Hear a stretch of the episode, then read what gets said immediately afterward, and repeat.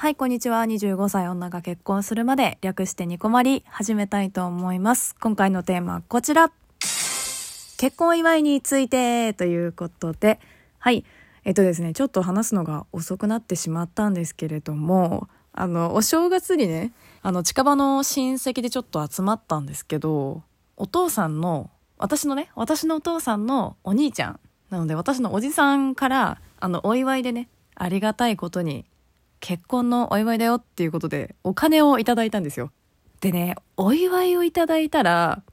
お礼の電話ってすぐかけるようにっていうふうに、まあ、すごい口を酸っぱく言われてたんですよね、私。あの、お母さんとか特にね。で、言われてたんだけど、ちょうどね、おじさんの奥さんが、あの、具合が悪くて、いつもね、来てくれるんだけど、正月の集まりって。で、いなかったんですよ。まあ、だから、本当はすぐかけるんだっていうのは頭に入ってたんだけど、なんか翌日までにみたいなの言うよね。なんかさ、お家に電話かけても、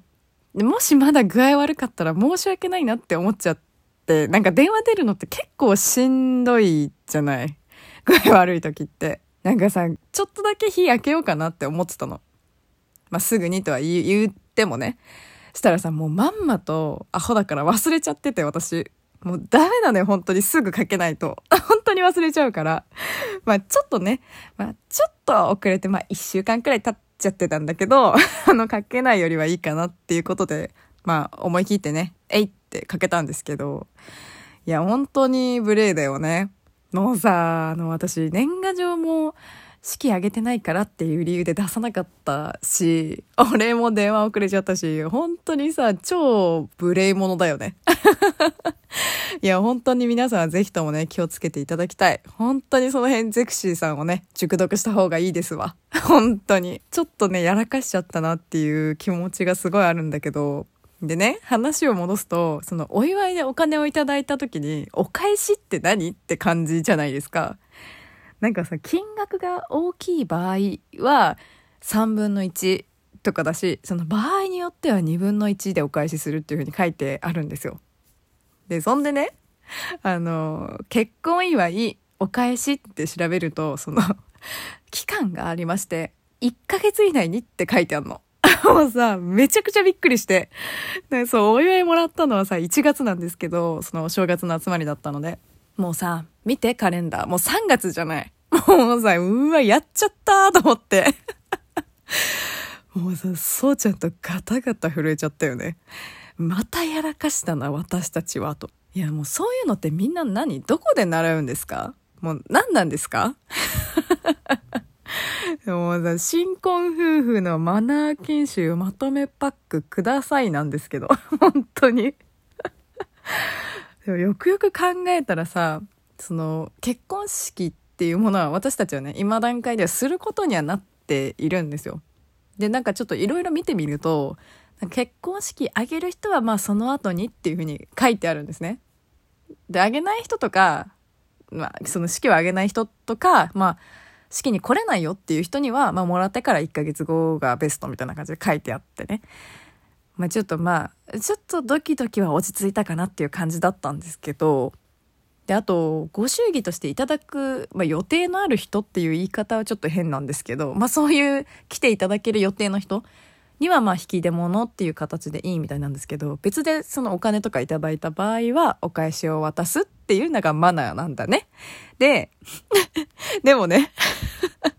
あれなんだって、その式が遠い場合、もらってから式がちょっと遠いっていう場合は、まあ、その前に返すのもいいっていうふうに書いてあったんですよ。だから多分本当は1ヶ月以内に返すっていうのがもうベスト中のベストだったと思うんですけど、もうさん、もう、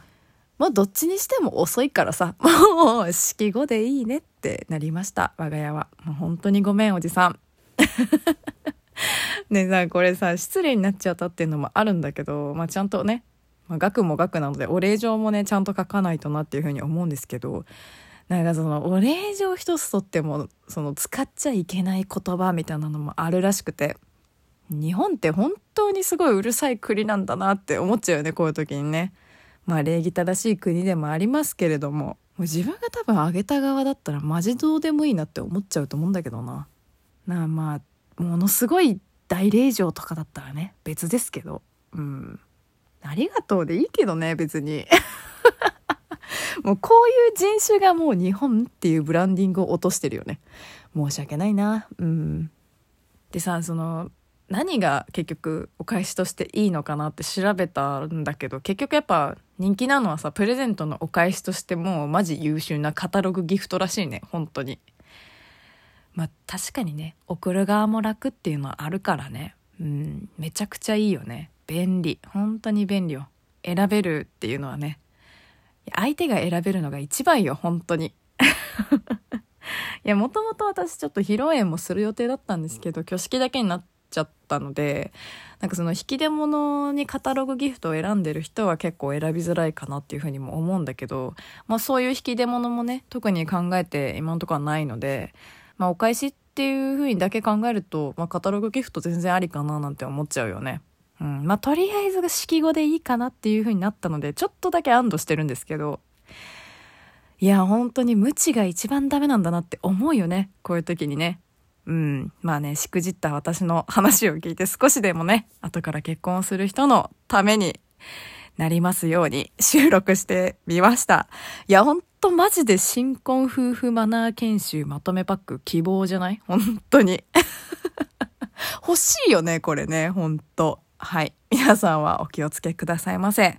はい。ということで今回はこの辺にしたいと思います。えー、ニコマリはツイッター、ラジオトークのお便りボックスございますので、感想、質問、トークテーマ、コーナー宛てなどなど募集しております。えー、コーナーについては番組詳細から見てみてください。えー、ではでは次回もラジオトークにてお会いしましょう。小牧でした。またね